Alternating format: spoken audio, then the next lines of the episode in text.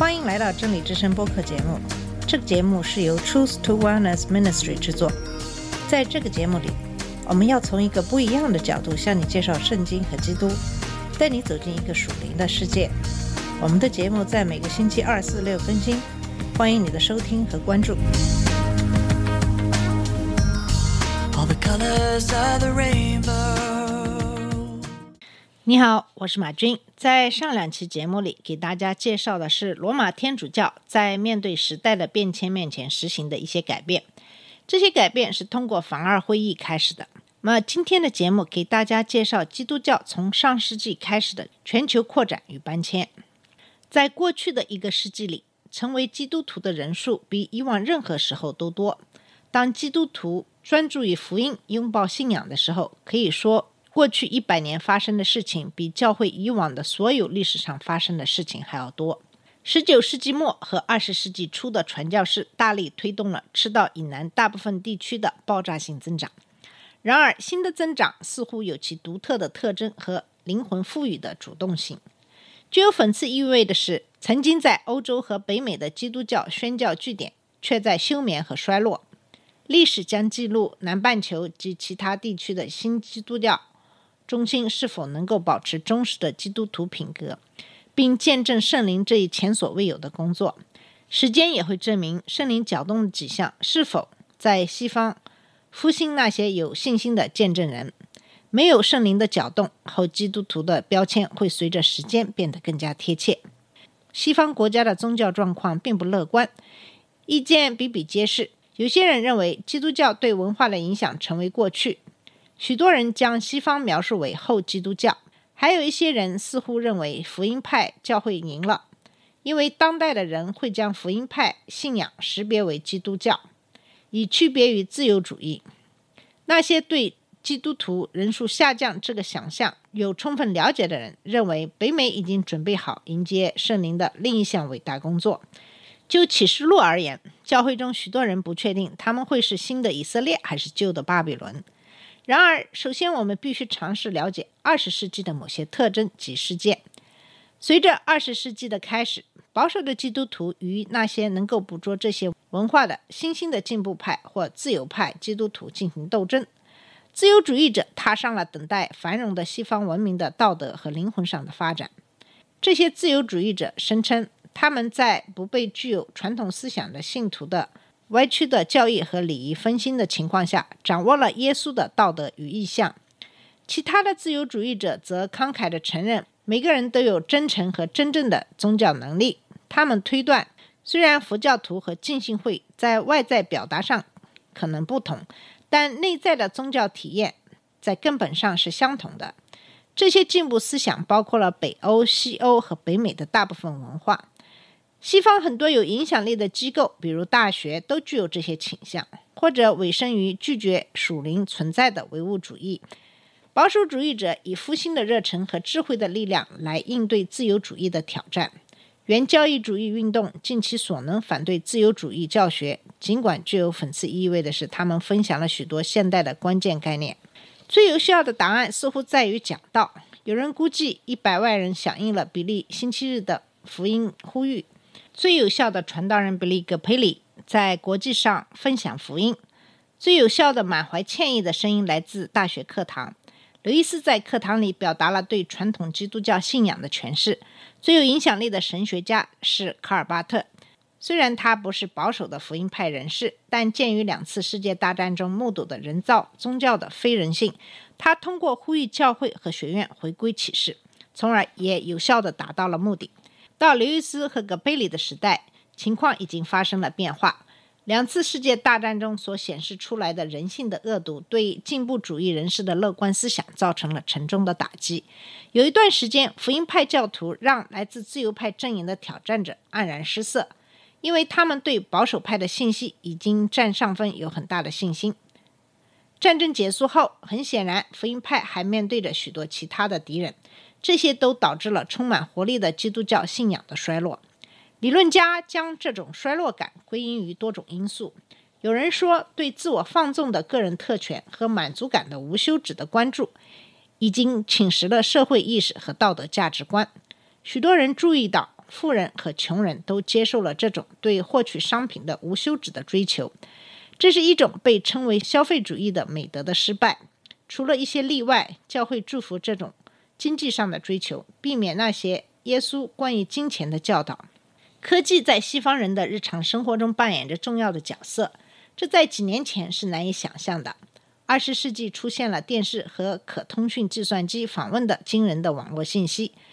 iPhone 在二零零七年推出，已经成为大多数大学生的标配。智能手机提供个人、私人便携的娱乐信息和即时社交反馈，或与其他的人联系。技术是全球化趋势的一部分。这种趋势正在改变商业，并创造一种共同的文化，尤其是对年轻人而言，他们并不知道技术下一步要走向何方。技术的后果也是神秘的。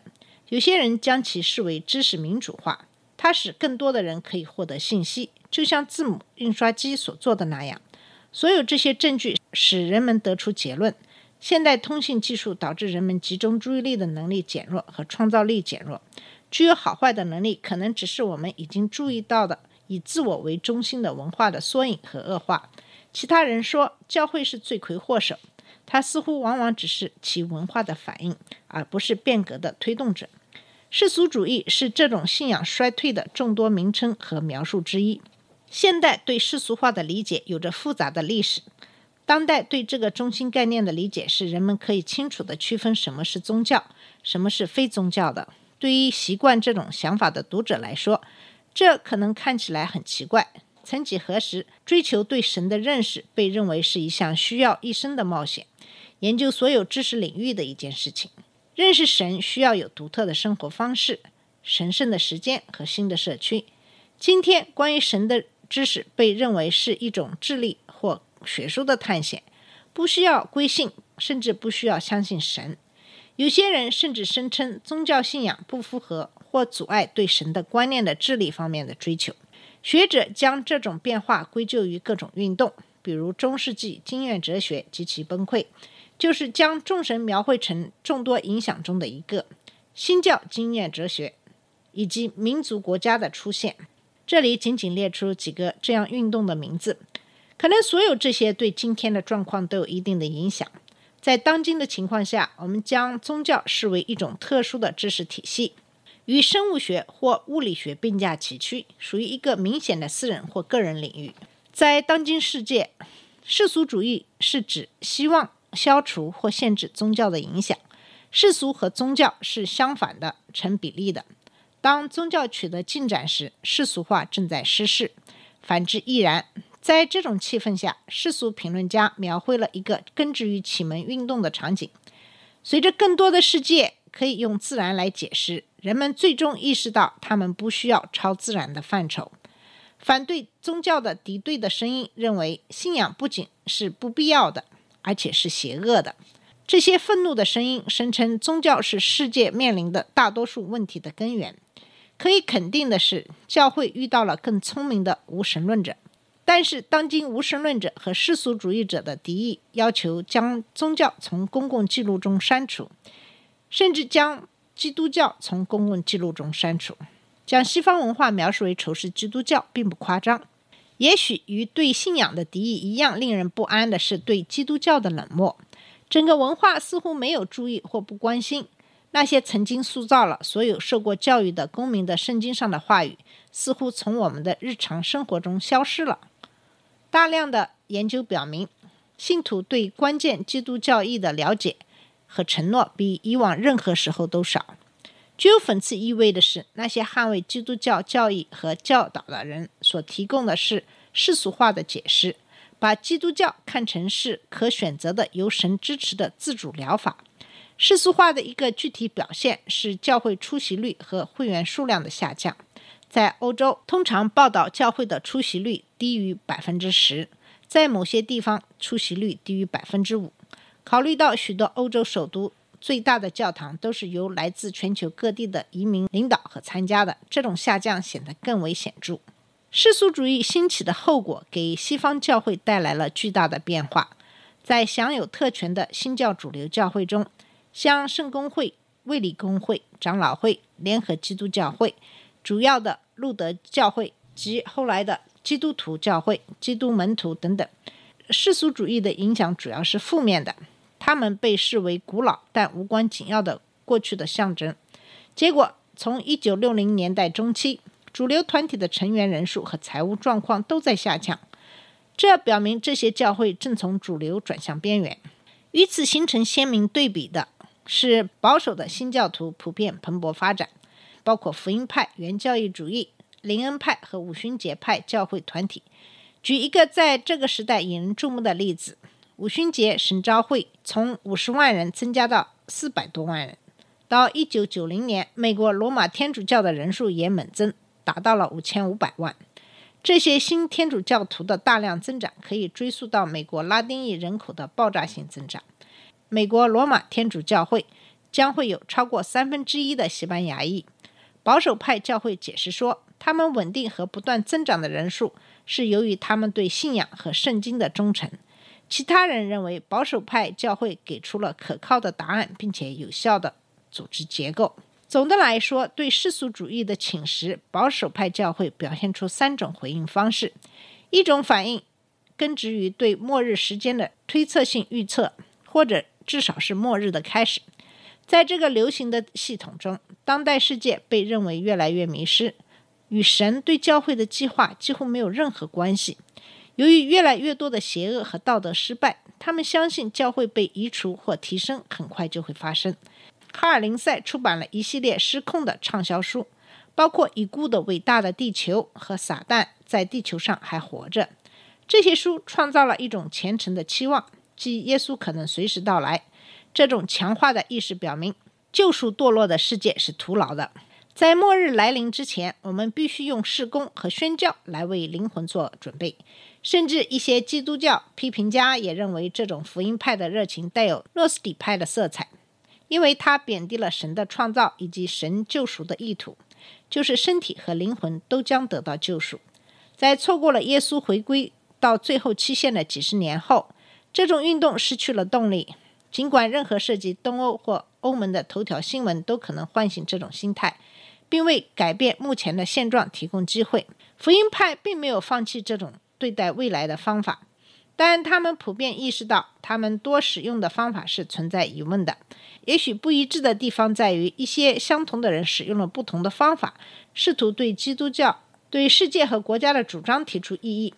这些不同的方法在实践中又融合在一起了。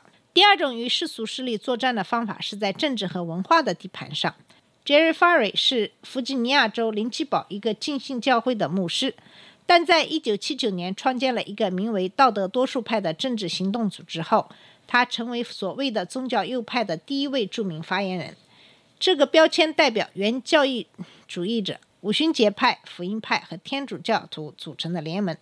出于对美国道德下降的担忧，他们在政治舞台上变得非常活跃。该运动的核心是由道德多数派领导的松散的团体联盟，围绕着捍卫传统道德价值观和保守政治目标的议程。由罗伯特·格兰领导的基督教之声，在贝弗利拉海耶的领导下的美国关注妇女组织，以及由帕特·罗伯逊组建的自由委员会。帕特·罗伯逊是一位电视布道家，1988年未能成功获得共和党总统候选人提名。宗教右翼的热情在于，他们认为美国正在受到世俗人文主义的影响，传统的家庭价值观受到媒体和公立学校的攻击。几个爆炸性的国家问题似乎点燃了这种新的保守反应。首先，1973年，美国最高法院在罗素韦德案中的判决中，判定罗一位年轻的德克萨斯州单身女性获胜，也就是她的隐私权包括通过。堕胎终止妊娠的权利，许多认为人生始于受孕的天主教徒和新教徒对这一决定感到震惊和沮丧。其次，1978年加利福尼亚州的一项投票提案试图扩大对同性恋者的法律保护。当一群保守派牧师组织起来反对这项措施时，美国国会局警告他们，他们教会的免税地位因他们的政治活动而受到威胁。牧师们认为这是成立基督教之声的充分理由，他们不愿意放弃战斗。最后是关于平等权利修正案的斗争，这是一项赋予妇女法律保护的宪法修正案的运动。像许多保守的基督徒一样，Jerry Ferry 反对通过修正案的措辞。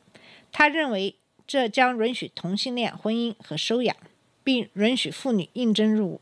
所以在弗吉尼亚反对修正案批准的战斗中，他成功了。好了，我们今天的节目的时间到了。今天给大家主要讲述的是在西方基督教的衰落与重建。在下次节目里，我们会继续这个话题。谢谢你的收听，我们下次节目再见。这里是真理之声播客节目，真理之声是 Truth to Wellness Ministry 旗下的一个节目，由 Truth to Wellness Ministry 制作和播出。如果你有什么想跟我们分享，请给我们发电子邮件，我们的邮箱地址是 truth to wellness at gmail dot com。你也可以直接去我们的网站 www.truthtowellness.com 浏览更多的信息。下次节目再见。All colors